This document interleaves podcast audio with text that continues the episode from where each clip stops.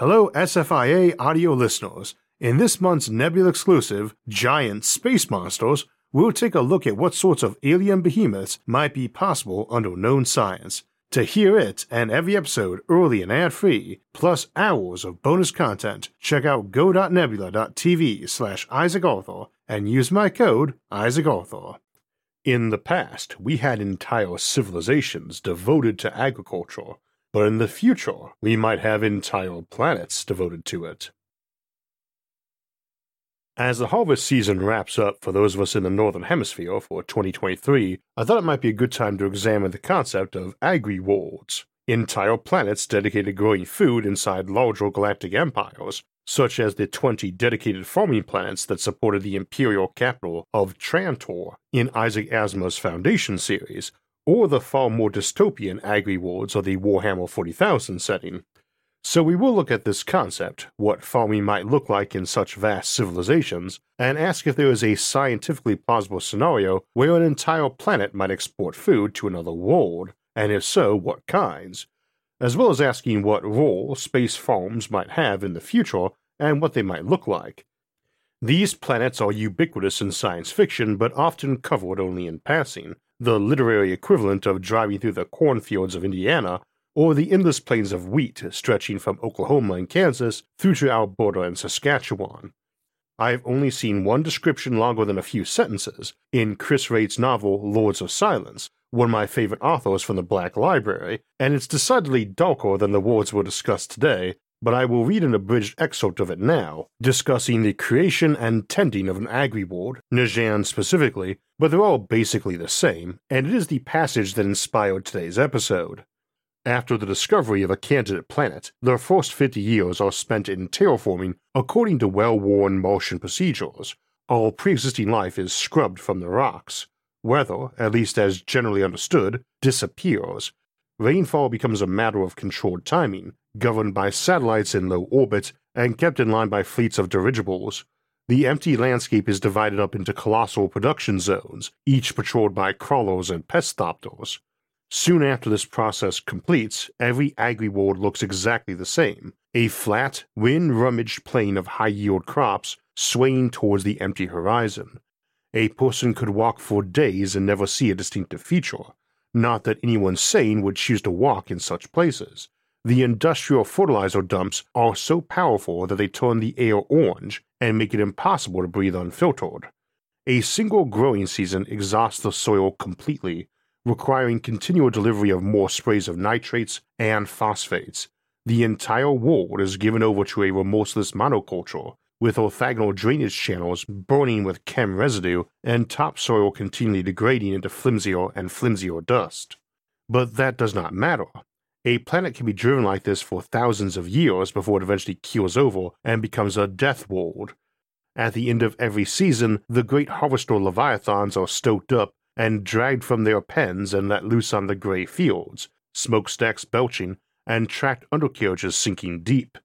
These massive creatures of high-sided metal and intricate pipework, the smallest of which are 100 meters long, crawl across the blasted prairies, sucking up every last speck of pallid grain and piping it directly to antiseptic internal hoppers. Feedlanders come down from high flight, dock with the still trundling leviathans, and extract the raw material, from where it is taken into sea-sized processor vats, blasted with antibiotics, smashed, burned, crushed, then stamped and packaged. Once ready for transport, containers are dragged up into orbit aboard swell-bellied landers, ready for transfer to void-bound mass conveyors, which deliver the refined product to every starving hive world and forge world in their long circuits. There is a quaint tradition of marketing agriworlds as quasi-paradises, free of the squalor and overcrowding of a standard urban station, and full of bucolic ease. In reality, life on an agriworld is an unrelenting, back-breaking, and monotonous as the vast majority of other imperial vocations. There are no trees laden with glossy fruit, only kilometer after kilometer of hissing corn. There are no gentle strolls under the warming sun, only punishing work details in rad suits, leaning to the dust-laden winds that howl around the equator with nothing to halt their rampage. Once new arrivals have made planetfall and found this out, it is too late. Crew transports arrive on Agriworlds full and leave empty. There is a saying among the indentured workers, you come for the soil, you end up part of it. And again, that was from Chris Raid's novel Lords of Silence, and listening to the unabridged audio of that passage from that book made me want to examine this topic and ask a few questions. First, why would you monocrop a whole planet? And I don't mean that as a rhetorical question. Second, could you plausibly transport food between planets, or even between stars in a no-FTL universe? And if so, what limitations or technologies are needed? And third, would it actually be profitable to burn our world out that way? Because while it sounds loathsome, we can always imagine someone doing it if it truly were more efficient. So for the first one, the answer is mostly no, but it depends. There's a reason why we do crop rotation, quite a lot of them. Up near me, the majority of farms grow soybean one year and corn the next. This replenishes the nitrogen and helps with pest and disease carrying over in the soil, and is fairly sustainable, though not without some caveats. The big one usually discussed these days being glyphosate, or Roundup, for keeping weeds down. Corn and soybean are not the only things grown locally, of course. My area has a lot of apple orchards and vineyards. We do hay on my own farm, and you don't need to rotate that, though it is usually a mix of plants anyway, such as clover for nitrogen. Growing grass is trickier than it sounds like. Other areas do other rotations, but corn, soybean, and wheat were very common monocrops, and monocropping is where you just keep growing the same thing on the same land, year after year, till depletion occurs, and in their case, on the grounds that they are crops that produce a lot of calories per acre, or hectare, and with very little manpower per calorie produced this way, and in a foodstuff that's very easy to transport and store for a long time. Intercropping is where you're growing two or more crops in the same field together and overlaps with the concept of polyculture. Monoculture is having a single crop in a spot at a given time, so includes crop rotation, where monocropping is always the same plant in the same place by itself year after year. Rotating corn and soy is usually better than monocropping it, and a lot of fertile river valleys could grow a crop over and over because the flood every year replenishes nutrients. The upside of monocropping is that it lets you really specialize. You only need the equipment for one crop, only need to learn and master one crop, only need to be an expert in its diseases and pests, and so on. We've all been raised to think of monocropping as bad, but we do need to be mindful that it has big advantages, and that we don't tend to think of retooling a factory every season to produce a different product because it wouldn't tend to make sense. Almost every other industry does the equivalent of monocropping, so we should be mindful that it does have some advantages.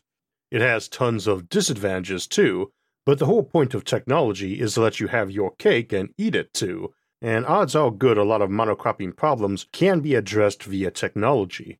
If you're wizards at pest and disease control, it is not a problem, and if you have easy access to the mineral form or whatever you're depleting, like phosphorus, or have huge fusion plants churning out ammonia fertilizer, then it's not a problem. If you are real wizards at genetics, then you might have put nitrogen-fixing genes into some plant that normally depletes nitrogen, and so on. We could imagine some masters of genetic engineering had designed a plant with all black leaves that ate every bit of sun that came down on it, perhaps even near-infrared, and was perennial and ever-bearing, and robotic drones came by and harvested the fruit or seed, and clipped it or deadheaded it as needed, so that some seasonless world was constantly under production. That's a pretty bleak-sounding place, though it probably would not be a uniform shade of total black, and I cannot see any reason why you would need to flatten the terrain. One exception might be an existing flat terrain. Some years back in our Ocean Worlds episode, we defined a number of types of ocean-dominated planets, and one example we gave was what I called an epipelagic planet. The epipelagic zone on Earth is the first zone where sunlight can penetrate to, around 100 meters or yards down, and you could have low tectonic planets with faster rotations, or just older planets where the mountains were all worn down. The mountains are not eternal, and only active tectonics would keep a planet from flattening over time. Then the water would sit on top of that. Indeed, I would imagine most Earth-like planets around orange dwarf stars, left to themselves, would eventually become entirely oceanic, perhaps just dotted by a few archipelagos, and then as the water slowly evaporated to space as that star aged and heated, you would have a time where it was not very deep in most places. Everything flattens out, and such a planet might be an awesome place for certain monocrops like rice or seaweed.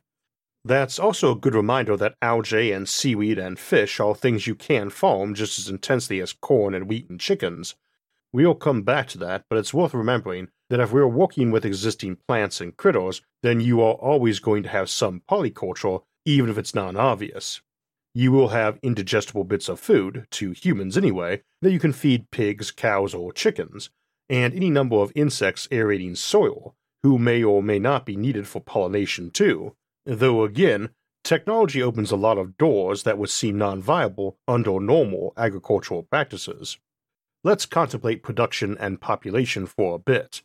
First, we can assume a planet focused on agriculture is probably using about half its labor force for that, and is at least as productive per person as modern agriculture in the US is.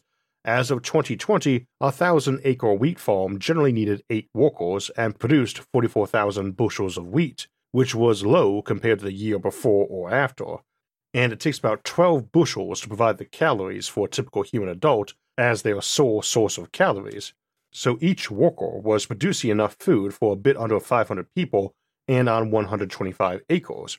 Or 4 people fed per acre. Earth in total, every bit of land, sea, ice, and mountain, is about 125 billion acres, so we could be talking 500 billion people being fed off of that. And before you go, wait a minute, about the inclusion of tundra and sea, keep in mind wheat is not a calorie-dense crop by acre. Soy does about the same, but corn does about twice as many calories per acre, and potatoes thrice as many. Though all those numbers vary a lot. Algae can do far better and use salt water to boot.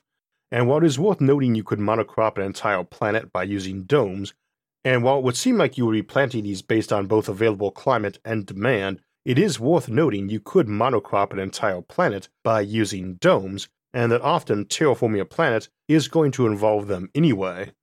We might imagine a planet-sized greenhouse, what we call a world house, to ensure some barren planet was transmuted into some titan of industry to make all the gear for terraforming, then turn to agriculture, churning out enough food to feed a few trillion people a year, factories to farms rather than the other way around. And since it would be many big domes, not one single enormous one, that allows superior climate control, erosion prevention, water retention, and huge advantages at preventing the spread of pest and disease. Again, I would not expect them to monocrop, but we're seeing how they might if they wanted to, especially as they could pump heat around that planet via vast cistern aqueducts too, to cool and hydrate deserts while warming tundra and desalinating water. This might be a preferred approach to terraforming too, doming and mass-producing food as your way of paying for the terraforming effort, and as your population grows, you transition from a farming planet to a regular one. And doming everything makes sense, especially since most worlds would need a floor put on to keep the potentially poisonous surface layer of regolith separate from the soil you were producing there from it by a lot of treatment. In this way the planet is moving not from Agriworld to barren death world, but rather to paradise planet. Indeed, the default order might be death world to forge world, to Agriworld, to Paradise Planet, and perhaps to Ecumenopolis or Hiveworld after all of that. But if we were assuming 500 people fed for each farmer and 125 acres tended by each, then that implies that if every bit of land and sea was farm, and our planet Earth size specifically, that you would have only 1 billion farmers on the whole thing.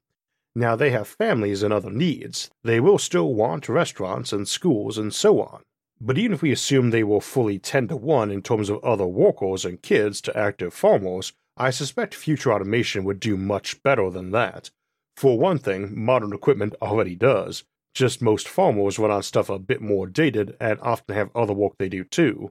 I am in no way a full-time farmer, and my own tractor is fairly new, but a smaller and general-purpose one, rather than a large and specialized device, with many specialized attachments.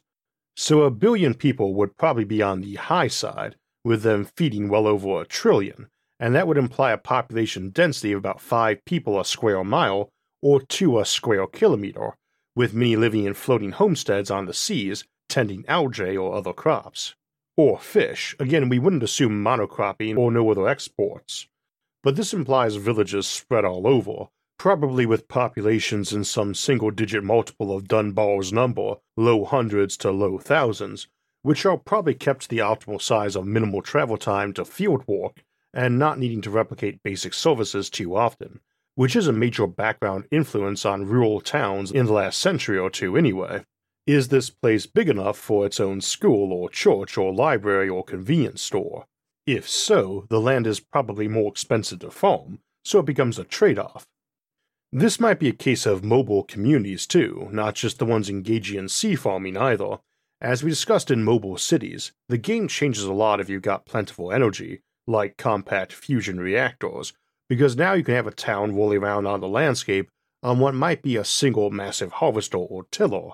That tilling machine might have a big fusion-powered Haber-Bosch reactor yanking air in and splitting out ammonia fertilizer made from the nitrogen and water in the air. Things like that might move on some giant rail system with huge crane arms on it too, and you don't care about soil erosion because it all ends up in some other field eventually, even if it's dredged up from the ocean floor occasionally instead. Or maybe you're in huge dirigibles instead of land crawlers so you don't disturb the field and everyone works while suspended from cables above, supplying them power or water, not just holding them above the field, as individuals or on floating platforms or modules. Which actually sounds kind of cool, hanging in some harness while manipulating some huge fertilizer hose or suspended harvesting rig. Or your climate-controlled domes might all be supplemented with daylight and heat and providing wireless power transmission to the crop-tending drones. Such a dome, interwoven with microwave receivers, could also absorb energy coming in from orbital power satellites. And even without fusion, a lot of these planets might add in supplemental lighting via orbital mirror and dish arrays. So if you want to grow oranges in Alaska, that's no problem if you don't mind doing it inside an insulated dome and have some extra lighting provided by an orbital mirror or electric-powered LED lights. You could fine-tune either for photosynthetically optimized frequencies too. So on 107 Piscium B, a roughly Venus-sized planet in orbit of that K1 orange dwarf star 25 light-years from Earth, they founded an agricultural colony. The world had a decent amount of water, mostly frozen, as it was further from its star than would be classically habitable. The star is old too, 2 billion years older than our own, and the world has no real moon helping with tectonics, so it wore down. The last volcanic eruption there was about the time life crawled out of our seas. It's a very flat place, and while some Agriworlds counter this with fruit trees or hardwoods for windbreaks, here they just dome everything over. 107 Piscium B has a very small axial tilt and little seasonal variation. The entire planet is domed over like bubble wrap, with diamond domes a kilometer wide that got slowly added over the centuries, and even over its oceans, as the local air mix wasn't breathable by humans. From higher up, the planet looks honeycombed by those domes, packed in hexagonal fashion, and every 127 domes there's a modest town instead of a farm, with a tether to an orbital ring, at which huge spaceships dock to carry cargo away. The night sky is dotted with orbital rings, the spaceship Leviathan some kilometers long, and the huge mirrors and power satellites shining light and microwaves down. Some wards focus on mirrors that are filtered to send only red light down to enhance that photosynthetically valuable range of the spectrum, but this orange dwarf is already heavy in that range, so they just absorb the infrared light to generate power they beam down and reflect the visible spectrum to the ward below, particularly the more polar latitudes. One of the cargo haulers, Grange 922, contains 5 billion cubic meters of storage area in its holds and has over 1,000 kilometers of heavy transport rail internally to allow rapid loading and unloading. Fully loaded, Grange 922 can carry as much as 4 trillion kilograms of wheat, or 13.6 quadrillion kilocalories, enough to feed 186 billion people for a year. Which begs the question of where this ship is going, and if you could plausibly transport foods between planets. And that's a tricky question because usually what folks mean is interstellar travel, transporting cargo between two star systems light years apart. And that can only ever be viable if we have FTL of some sort. Now that's all fine in science fiction, and there you might have behemoth ships like Grange 922 parking for loading and then traveling through hyperspace or warp to another star. Alternatively, they might have actual wormholes like the Stargate-style portal, and just leave them open, with rail lines running food to a distant capital world while others ran back with cargoes full of fertilizer fresh from sewage plants. Or they might have sewage pipes dump it right into oceans of some planet, same as they might terraform a planet by opening a gateway between an ocean planet and a desert one and letting water drain between. It's hard to imagine transporting it slower than light though, simply because even if you had giant cheap stasis options, which you kind of do with freezers being cheap to run ultra-cold in interstellar space, it should always take way more energy to move that food between star systems than it would take to grow it locally in some artificial space habitat and farm. Now if those turned out to be impossible beyond a certain scale, then yes, this could still be done in some very limited cases.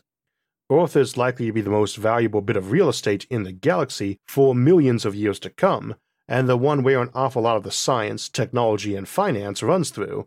They may very well expect colonies to pay them for those valuable assets by shipping enormous cargoes of raw materials or ultra-durable foodstuffs, and be able to afford it if they were the center of an empire of 1 million star systems, still a tiny dot in the galaxy, and were home to 1% of the wealth and the pipeline for science and technology. However, that's likely to be a rare and unstable exception, so by and large you could only move food around one star system. As we've discussed in other episodes, the real limit on population, as well as agricultural or factory production, is waste heat removal, and it's usually going to take less heat to move food or retail goods to Earth than to produce them locally, or whatever star empire capital is under discussion. Such being the case, the question is if we can get them off another planet cheaply enough, in terms of money and heat, to make that a profitable trade path. And the answer is yes. We discussed a lot of the options for that in interplanetary infrastructure a couple months back. Those might be examples like our hypothetical 107 Piscium B, or ones more like Nizhan from earlier, or maybe they are a world that's got giant towers running into space which are themselves huge arcologies or vast underground chambers of artificially lit crops and forest of mushrooms, some lying fallow for years while roving tribes move in before being chased out when it's time to cycle up production again. We need not go so far as a full Dyson swarm to imagine a future solar system in which Earth imports virtually all its food and retail. It's common to view such plants as leeches on their wider empires, but in practice that's no more valid than saying a nation's capital is, albeit they have also often been viewed this way. But in an emerging K2 civilization in a couple thousand years, one may be just at what we call the K.16 region, about 1,000th of the sun's light being used to support civilization, that would already imply they had at least 1 million times our current numbers, and a national capital being just 1% of its nation's population would tend to be on the small side of normal, so an Earth of 100 trillion people almost entirely focused on running government, finance, research, and museums would not need to export a single thing to more than cover its costs of importing everything, and would then presumably need something on an order of hundreds of Earth-like worlds to feed itself. Obviously those 100 planets don't exist in our solar system, but we might easily build many times that number of space habitats, hence part of why I keep calling them Agriworlds in spite of that being harder for me to pronounce than planet, because on this show we tend to use world to mean any independent body, be it a planet or large moon or a very large space station or asteroid. Amusingly, even my speech therapist had problems pronouncing Agriworld, so I wonder if the word is likely to catch on.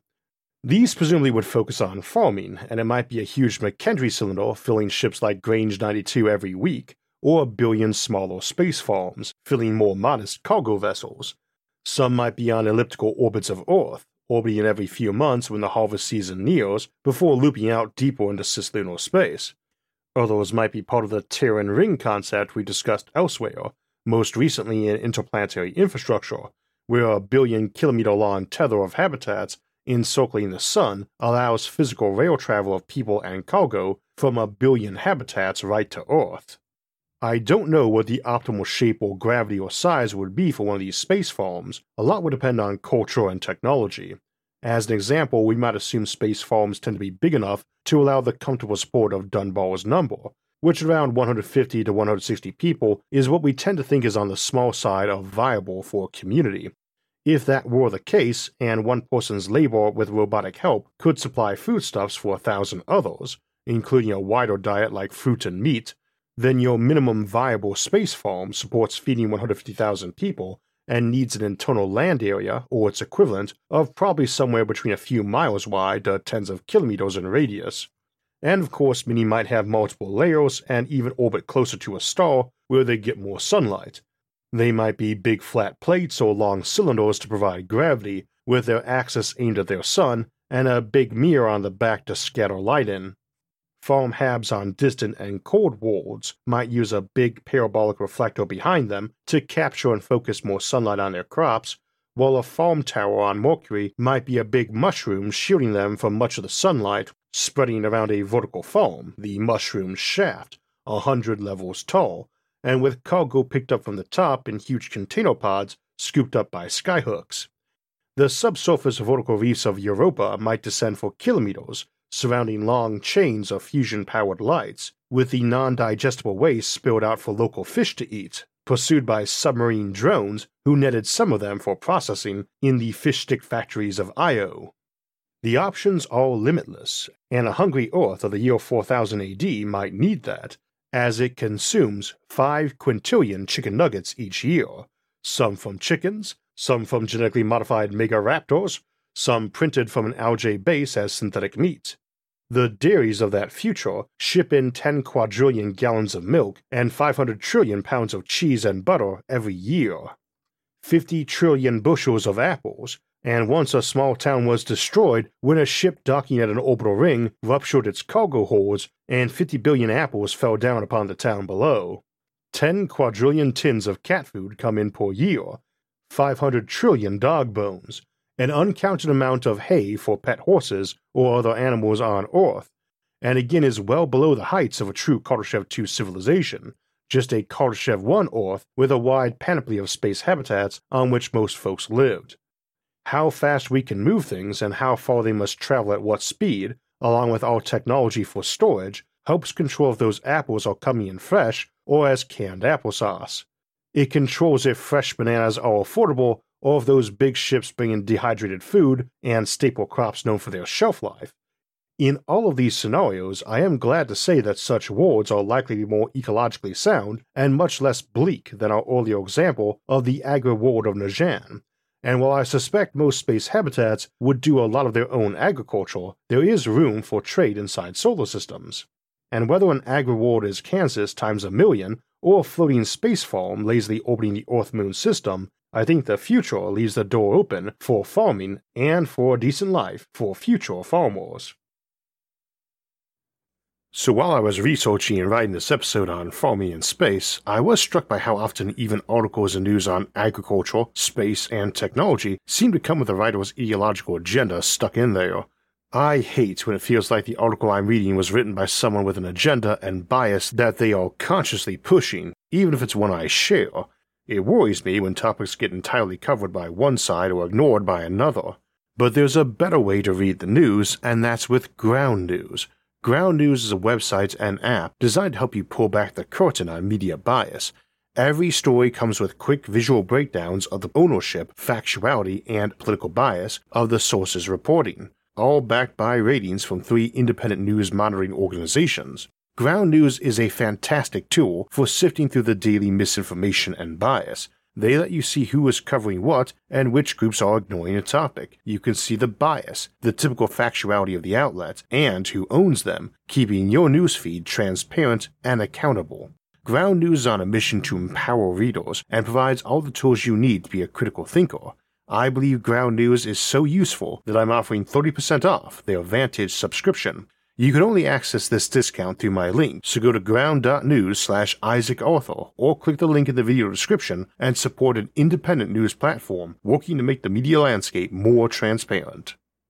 So that's it for November, but join us next week as we begin December with a discussion of how to select spaceship crews.